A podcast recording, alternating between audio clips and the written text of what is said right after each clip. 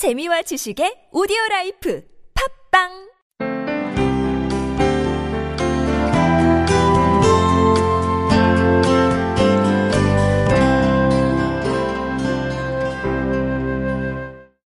예, 오늘 여러분들하고 나눌 말씀의 주제는 사실 일과 영성 가운데서 특별히 우리가 어, 어떻게 하면 일을 통해서 관계를 얻을 수 있느냐고 하는 그런 주제예요. 어, 여러분 뭐 직장 생활 하시면서 다들 쉽지 않은 그 직장 일터서를 그 경험하고 있다고 믿습니다. 윗사람이 되면 윗사람 되는 대로 어떻게 하면 아랫사람들을 쥐어짜고 어떻게 하면 아랫사람들이 내가 원하는 대로 이렇게 끌고 갈 것인가. 또 아니면 또 자발적으로라도 자기가 어떻게 해서 그야말로 충성심을 다할 것인가. 이런 것들을 생각하느라고 머리가 복잡해요. 또 반면에 아랫사람들은 어떻게 하면 좀 더 편하게 일할 건가. 어떻게 하면 좀 돈 좀 더 받고 일 좀 덜 할 건가. 이 생각 하느라고 또 머리가 부산하고 복잡해요. 그래서 머리 많이 굴리는 사람들, 뇌를 많이 굴리는 사람 옆에 가면 뇌가 굴러가는 소리가 들리지 않습니까? 그렇게 서로 간에 팽팽한 긴장 관계에 있는 것이죠. 그렇다고 해서 뭐 성경을 들여다본다고 그러면 우리가 이런 때는 이렇게 일하고 저런 때는 저렇게 일하라는 세세한 처세수를 가르쳐 주지는 않아요. 그러면 성경은 실제적으로 우리가 살아가는 삶에 아무 도움이 안 되는 것입니까? 그래서 어떻게 보면 두 가지 극단적인 태도가 있어요. 성경 읽고 은혜 받고 예수 잘 믿으면은 점점 착한 사람이 되는 걸로 착각을 해서 점점 무기력해지고 무능해지고 사람들하고 다투고 부딪히고 싸우는 게 싫어서 그냥 점점 패자처럼 패배, 패배에 익숙한 삶을 자청하는 그런 사람들이 생겨요. 그리고 착하고 무능한 사람들이 되고 마는 경우를 봅니다. 그러나 하나님께서 우리 부르셔서 착하고 무능한 사람들이라고 하셨겠어요? 그건 여러분들 분명히 길 잘못 든 겁니다. 또 어떤 사람들은 아유 교회는 교회고 세상은 세상이죠.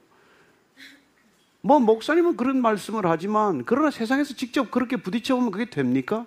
그래서 그냥 말씀은 말씀이고 세상은 세상대로 살아가는 다른 법칙이 있기 때문에 교회 따로 세상 따로 또 우리의 믿음 따로, 현실 따로 이렇게 살아가는 극히 분리된 삶을 사는 그런 종교인들을 양산하고 있는 것이죠. 어느 쪽입니까? 어느 쪽도 바른 길이 아니에요. 하나님께서는 여러분들 이중적인 삶으로 살라고 부르는 것도 아니고 그렇다고 마냥 착하고 마냥 그냥 은혜 받았다고 세상과는 등진 사람처럼 교회나 왔다 갔다 하면서 교회 들어오면 큰 소리하고 세상 가서는 말 한마디 못하는 그런 사람으로 여러분을 만들고 싶어 하지 않습니다. 예수님께서는 분명히 말씀해 주셨어요. 너희들은 비둘기처럼 순결하고 뱀처럼 지혜로우라고 말씀하십니다. 여러분, 비둘기처럼 순결하고 뱀처럼 지혜로운 말이 뭐예요? 요새 말로 우리가 이렇게 패러프레이즈를 하면 어떻게 여러분들 받아들이겠어요? 여러분, 그건 실력과 영성을 갖추라는 말이에요.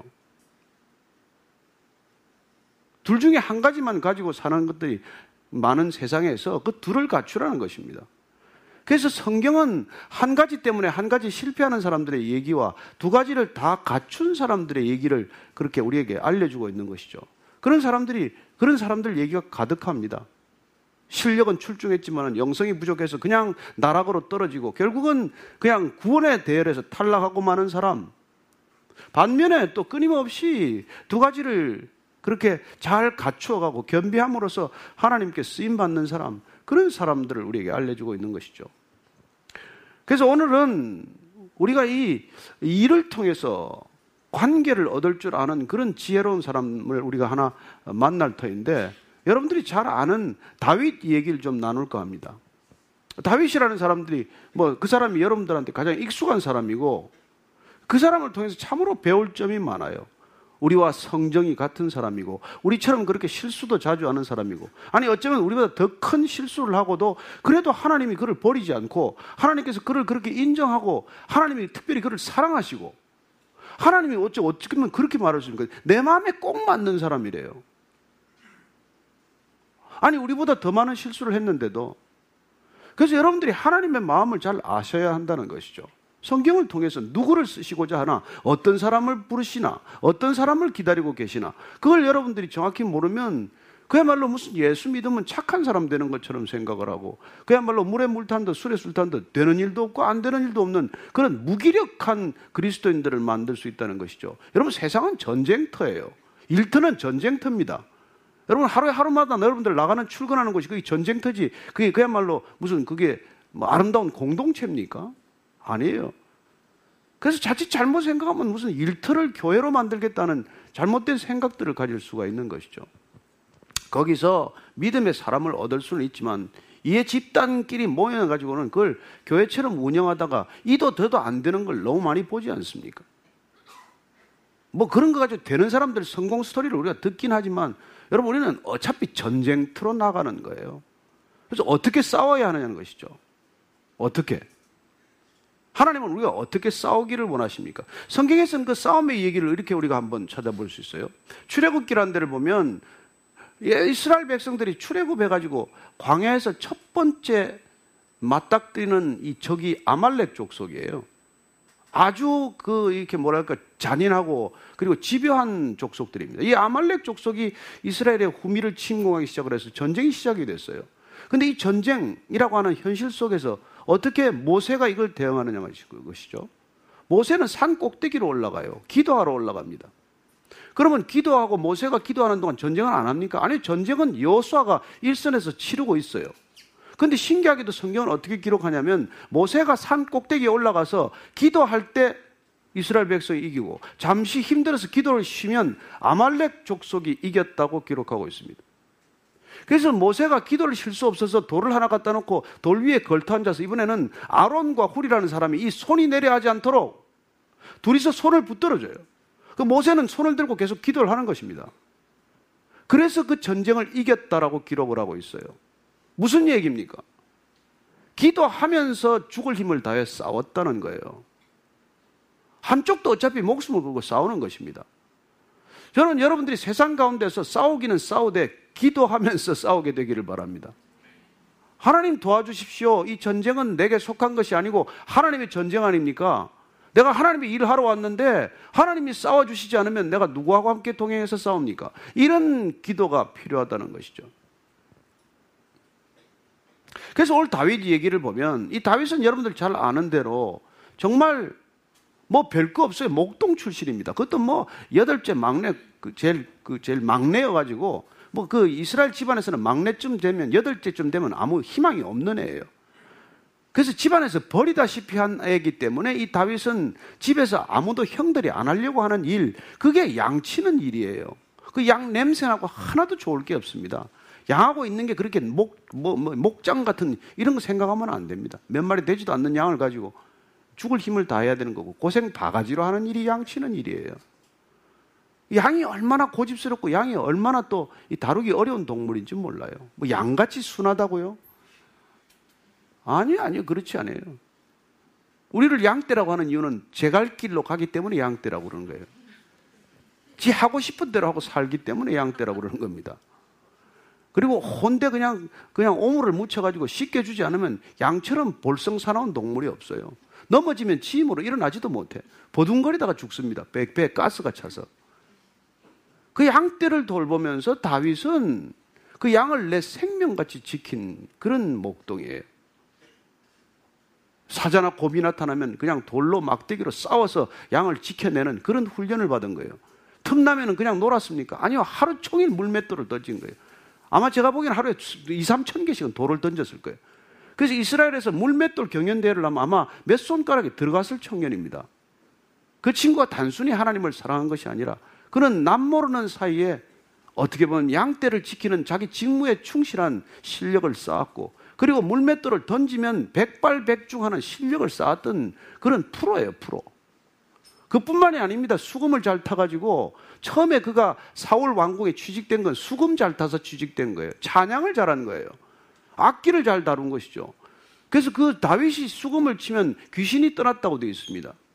그래서 사울 왕이 걸핏하면 이 두려움에 빠지고 귀신에 사로잡히니까 다윗이 가서 수금 쳐준 거예요. 근데 그걸로는 괜찮았는데 문제는 다윗이 또 다른 실력, 이 물맷돌 실력 때문에 고난이 시작된 거예요. 잘 아는 대로 골리앗하고 싸우면서 다윗은 그때 전장에 가지도 않았어요. 첫째 뭐 아들 뭐 이게 뭐, 뭐, 에? 예? 둘째, 셋째 아들들이 가고 그 막내는 전쟁에 갈 군번도 되지 않았어요. 근데 아버지 이세가 지금 전쟁이 지금 교착 상태에 빠졌는데 형들이 먹을 게 있나 없나 한번 살펴가 보고 가서 먹을 걸 주라고 갔다가 전쟁에 보건 물자 들고 갔다가 보니까 사태가 심각해요. 골리앗이라는 장군 앞에서 벌벌 떨고 있는 거예요. 하나님의 군대가 하나님을 믿는 이스라엘의 군대가 그냥 골리앗 하나에 어쩔 줄을 모르고 있는 걸 보고 분노하기 시작한 거예요. 어떻게 저자한테 저렇게 벌벌 기나? 아, 길만 하죠. 키가 2.9m라고 기록하고 있습니다. 전신에 갑옷을 입고 나와서 싸울 놈 한번 나와봐라 그러는데 누가 거기 대적을 하겠어요? 아무도 그걸 그 사람 앞에 대적할 사람이 없지 않았습니까? 그래서 다윗이 물맷돌 다섯 개를 데리고 갖고 나가서 그것도 다섯 개 다 쓰지도 않고 단 한 개로 이마 여기 갑옷이 비어 있는 이마 정수리를 정통으로 맞춰서 쓰러뜨리고 골리앗이 가진 칼로 골리앗의 목을 베입니다. 문제는 이기고 나서 복잡해진 거예요. 왜냐하면 다윗이 한순간에 뜬 거 아닙니까? 온 나라에 가장 지명도가 높은 사람이 되고 인기가 집중하고 사람들의 시선과 관심이 집중된 것이죠. 그래서 이제 여인네들이 노래를 지어서 부르기 시작했는데 이 노랫말이 또 화근이에요. 사울은 천천히요, 다윗은 만만이라.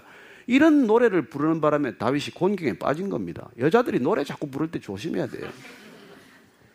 뭐, 아니, 이, 이 가사를 들은 이 사울 왕의 그냥 마음이 그냥 시기심으로 가득해진 거예요.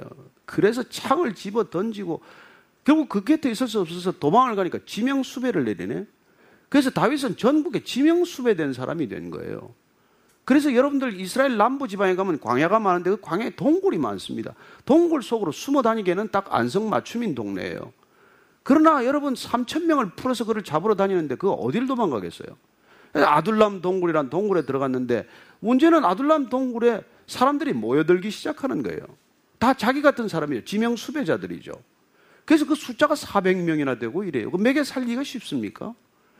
그래서 뭐 빼앗기도 하고 도적질도 하고 별일을 다 해서 먹고 사는 것이죠. 유대 땅에 더 있을 채가 없대서 유대 관계하고 이스라엘하고 적대 관계 있는 모압 땅에 가서 왕에게 피신도 하고 또 어떤 때는 불구 대천의 원수인 블레셋의 아기스 왕에게까지 몸을 피하게 됩니다. 살아남기 위해서 침을 질기를 해서 미친 채도 하고 정말 어려운 시간을 고난을 겪는 거예요. 그런데 놀랍게도 그 다윗은 절대로 사울 왕이 내 수중에 들어와서 두 번이나 목을 벨 수 있는 결정적인 사건이 있음에도 불구하고 그래서 다윗의 부하들이 저 사울 왕의 목을 뵙시다. 그렇게 다윗을 설득하는데도 불구하고 다윗은 끝내 하나님께서 세우신 왕이기 때문에 저자에게 손을 대서는 안 된다 사울 왕에게. 그래서 끝내 그 사울 왕을 살려 보냅니다. 이런 일들을 통해서 다윗이 어떤 사람인가를 우리는 볼 수 있는 것이죠. 그런 실력을 다 갖춘 사람이에요. 정말 찬양도 잘하고, 물맷돌 던지는 실력도 있고, 도망 다니는 실력도 프로예요. 그 지명수배를 피해서 다니는 게 쉽습니까? 그의 인품에 반한 나머지 갈 데 없는, 오갈 데 없는 지명수배자들, 이런 사람들이 400명, 600명까지 그 숫자가 늘어나게 돼요. 결국은 그 사람들이 통일 이스라엘 왕국을 만드는 주춧돌이 됩니다. 그렇게 만난 사람들이 결국은 통일 이스라엘 왕국을 이끌어가는 다윗의 바로 최측근들이 되고 그 사람들이 한 나라를 경영하는 실력자들이 되는 것이죠. 자, 근데 오늘 우리가 지금 주목할 본문은 이 사무엘 하라고 하는 책의 23장 말씀에 제가 13절부터 17절까지 읽어드리겠습니다. 혹시 자막 있으면 한번 같이 읽으셔도 좋을 것 같습니다.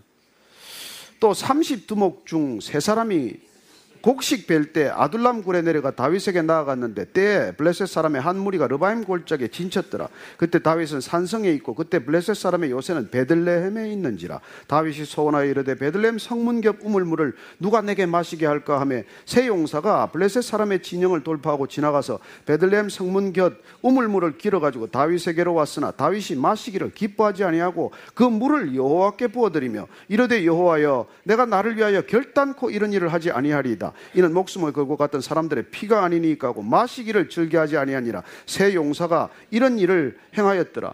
그가 이스라엘 왕이 되었어요. 결정적인 순간에 사울 목을 베지 않고 어쨌건 그는 왕이 되었습니다. 그렇게 함께 일하던 용사들이 이제 이스라엘 땅의 장수들이 된 것이죠. 근데 다시 그가 왕이 되고 나서 지금 블레셋하고 또 전쟁이 일어난 것입니다. 그래서 다윗의 고향인 베들레헴에 지금 블레셋 군대가 진을 치고 있어요. 그래서 그 베들레헴을 공략해야 될 처지에 있는 사람입니다. 근데 전장에 나왔다가 이 다윗이 아휴, 그 베들레헴이 내 땅, 내 고향인데 거기 말이야 성문 곁에 우물이 하나 있는데 그 우물이 참 달고 시원하거든. 아유, 그 우물 하나 마셨으면 좋겠네. 혼잣말처럼 중얼거린 거예요. 그런데 그 얘기를 들은 다윗의 부하 세 명, 유명한 장수 셋이 몰래 적진에 숨어들어서 다윗 그 베들레헴 성문 곁에 있는 우물물을 퍼가지고 온 거예요. 근데 다윗이 깜짝 놀라서 그 우물물을 너희들 어쩌자고 이걸 가져왔니? 이건 물이 아니라 너희들의 피 아니냐? 그래서 이걸 내가 어떻게 마시겠니? 그래서 하나님께 전제로 이걸 부어드려요. 하나님께 제물로 이걸 이 물을 부어드려요. 그걸 안 마신단 말이에요. 저와 여러분 같으면 어떻겠어요? 야, 뭐 거기까지 가서 가져올 게 있니? 고생 많았구나. 물을 마셔보니까 너무 맛있어요. 한 그릇 더 없니?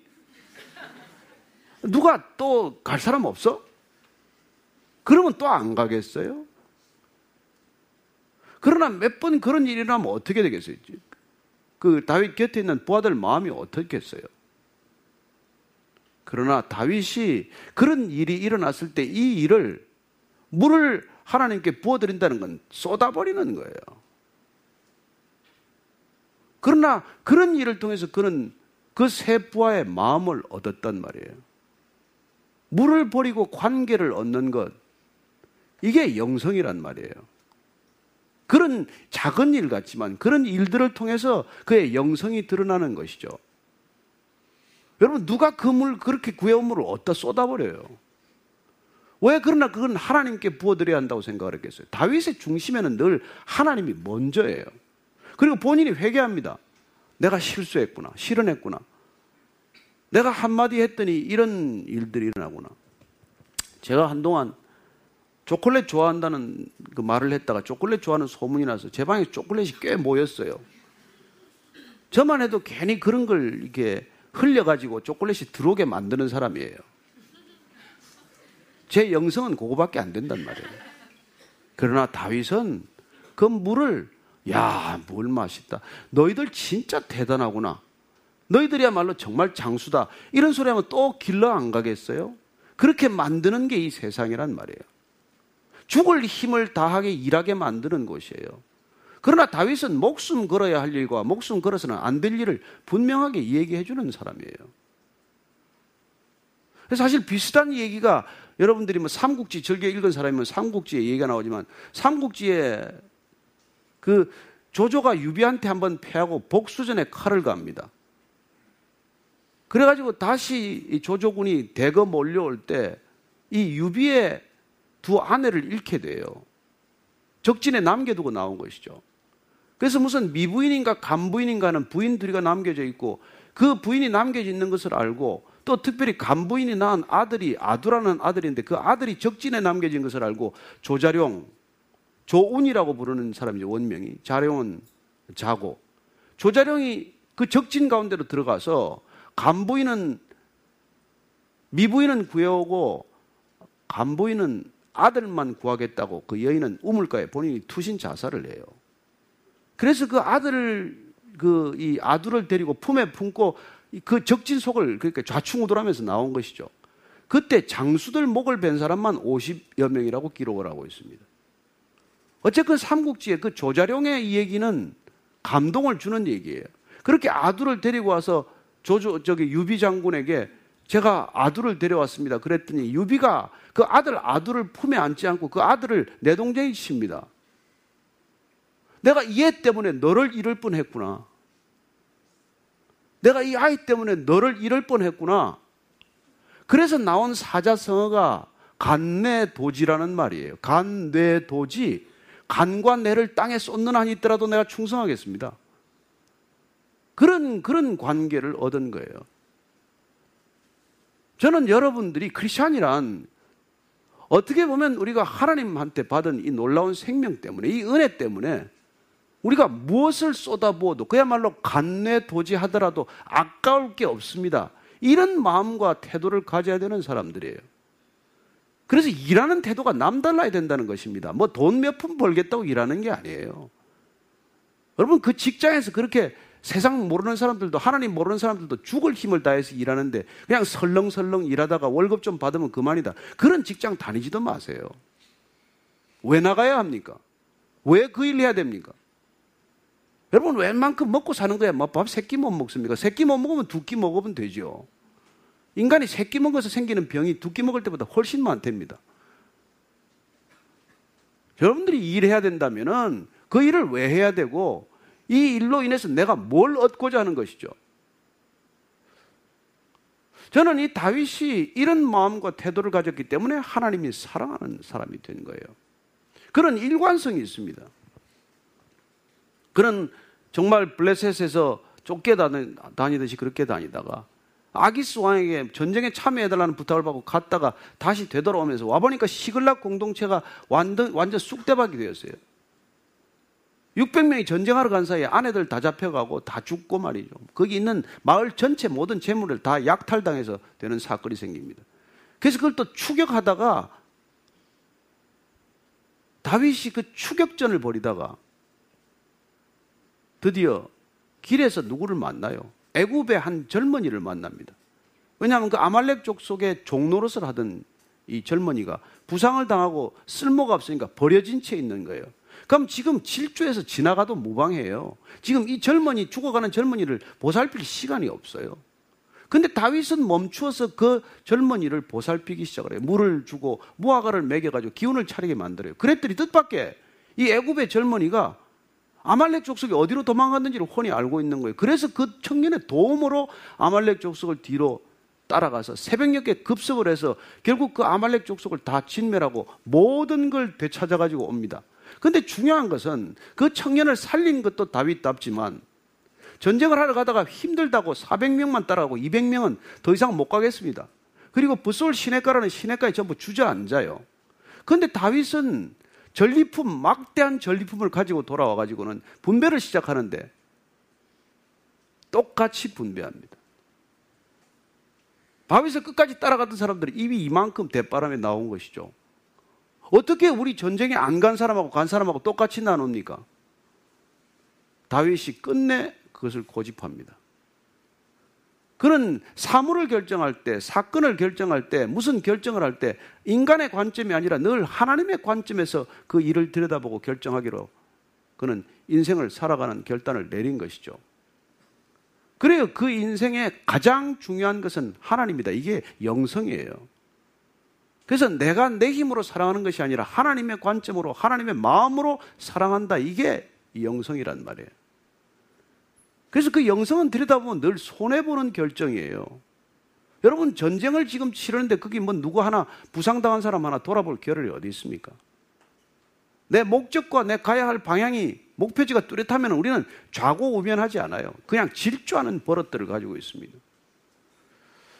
그러나 여러분들이 정말 이 세상에서 우리가 지금, 지금 계속 살피고자 하는 이, 이 일과 영성 사이의 관계를 우리가 들여다본다면 무슨 일이건 여러분들이 가지고 있는 영성이 그 일을 통해서 사람을 얻는 일들이 되게 한다는 것입니다.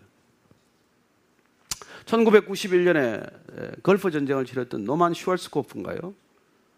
전쟁의 영웅은 지휘하는 사람이 아니다. 명령하는 사람이 아니다. 앞장서서 싸우는 사람이다. 그런 얘기를 했어요. 다윗은 늘 그런 사람이었습니다. 늘 부활을 제물로 삼는 사람이 아니라 늘 본인이 먼저 앞장섰던 사람이죠. 한 번 게으름을 피우다가 사고 난 게 바세바 간음 사건이에요. 그리고 한순간에 우리는 그런 영성이란 허물어지는 걸 볼 수 있다는 것이죠. 그래서 나중에 사도 바울은 당신들이 서 있는 줄 알면은 넘어질까 조심해라. 여러분 교회 다닌다고 안심하지 마십시오. 여러분들이 성경 끼고 다닌다고 안심하지 마십시오. 좋은 교회 다닌다고 안심하지 마십시오. 교회가 여러분들을 책임지는 게 아니에요. 여러분들의 영성은 내가 예수님을 얼마나 사랑하느냐에 달렸고 그분을 사랑하고 그 사랑으로 누군가를 사랑하고 진심으로 섬길 수 있냐 거기에 달린 것이죠. 그럴 때 여러분들의 일은 그 여러분들이 가지고 있는 영성 때문에 여러분들의 실력은 여러분들이 뒷받침된 그 영성 때문에 사람을 살리고 사람을 돕고 사람을 이렇게 세우는 그런 놀라운 능력이 되는 것이죠. 그래 왜 일하십니까? 단순히 내가 먹고 살기 위해서? 아니요. 그 일들은 여러분들이 사람을 얻고 관계를 얻는 놀라운 축복의 통로이기 때문에 하나님께서 여러분들을 허락하신 그런 일들이에요. 왜 재능을 주셨습니까? 그 재능으로 여러분이 유명해지라고 주었습니까? 아니요. 그 재능을 통해서 하나님께서는 여러분들이 사람을 섬기고 사람을 회복시키고 생명을 전하고 그리고 어차피 죽을 수밖에 없는 인생 영원히 생명을 얻는 그런 영생이 있음을 알게 하기 위해서 여러분들을 보내시는 것입니다. 저는 여러분들한테 주어진 그 모든 것들이 나를 위한 것이 아니라 정말 하나님을 사랑하고 하나님을 섬기고 하나님께서 내게 맡겨주신 사람들을 내가 돌보고 돕고 그리고 그 일을 통해서 늘 하나님께 정말 내가 그 영광을 돌려드리는 내 삶을 통해서 내 일터를, 내 일을 통해서 하나님이 드러나게 하는 그런 놀라운 축복이 있을 것임을 믿습니다. 저는 여러분들이 이 다윗 얘기를 통해서 다윗이 그 부솔 시내가에 주저앉아 있는 200명, 뭐 아무것도 나눠주지 않아도 불만을 말할 수 없는 그 200명에게까지 하나님의 마음으로 다 함께 나누었을 때 그 공동체는 정말 하나님의 나라를 경험하기 시작하는 것이죠. 더 놀라운 것은 다윗이 부하들에게만 그걸 나눠준 게 아니에요. 그 전리품을 그동안 본인의 정말 고마움을 표해야 될 사람들에게 모두 다 나누어 주는 것을 보게 됩니다. 저는 여러분들이 정말 하나님이 주신 탤런트를 모든 사람에게 나누어 줌으로써 더 많은 하나님의 능력을 힘입는 그런 인생이 되기를 축복합니다. 여러분 써야 들어오죠. 여러분들이 마음껏 쓸 때 하나님께서는 마음껏 채워 주실 것을 믿으십시오. 여러분들이 받은 것을 가, 가두고 있으면 그건 그걸로 끝이에요. 그러나 하나님께서는 한 알의 미랄이 떨어져 죽으면 많은 열매를 맺는다고 말씀하십니다. 십자가는 끝이 아닙니다. 십자가는 부활을 위한 전주곡이에요. 여러분, 이를 통해서 내가 죽을 수 있다면 영성을 통해서 영원히 산다는 것을 기억하십시오. 이런 어쩌면 여러분들을 죽음으로 몰고 갈 거예요. 죽을 만큼 일하십시오. 절대 게으름 부리지 마십시오. 적당히 일하지 마십시오. 하다 말다 하지 마십시오. 사람 눈치 보고 일하지 마십시오. 저는 여러분들이 정말 하나님을 의식하고 하나님을 바라보고 정말 하나님을 드러내기 위해서 일하는 사람이 되기를 바라고 그럴 때 여러분들은 실력도 늘 것이고 영성도 뒷받침이 되는 놀라운 믿음의 사람이 될 것입니다. 저는 오늘 다윗 얘기를 통해서 우리 모두가 다윗 같은 생애를 살 수 있게 되기를 바랍니다. 다윗은 얼마나 고난의 역경이 많은 인생을 살았는지 모릅니다. 그러나 그는 수많은 사람에게 도전을 줄 수 있는 사람, 많은 사람들에게 비전을 새롭게 할 수 있는 사람, 그리고 많은 사람들에게 진정한 믿음이란 뿌리 깊은 삶의 영성이라는 것을 오늘 이 시간까지 전해주는 그런 위대한 믿음의 사람이 된 것이죠. 저와 여러분 모두 그렇게 되기를 축복합니다. 같이 기도하겠습니다. 하나님 아버지, 감사합니다.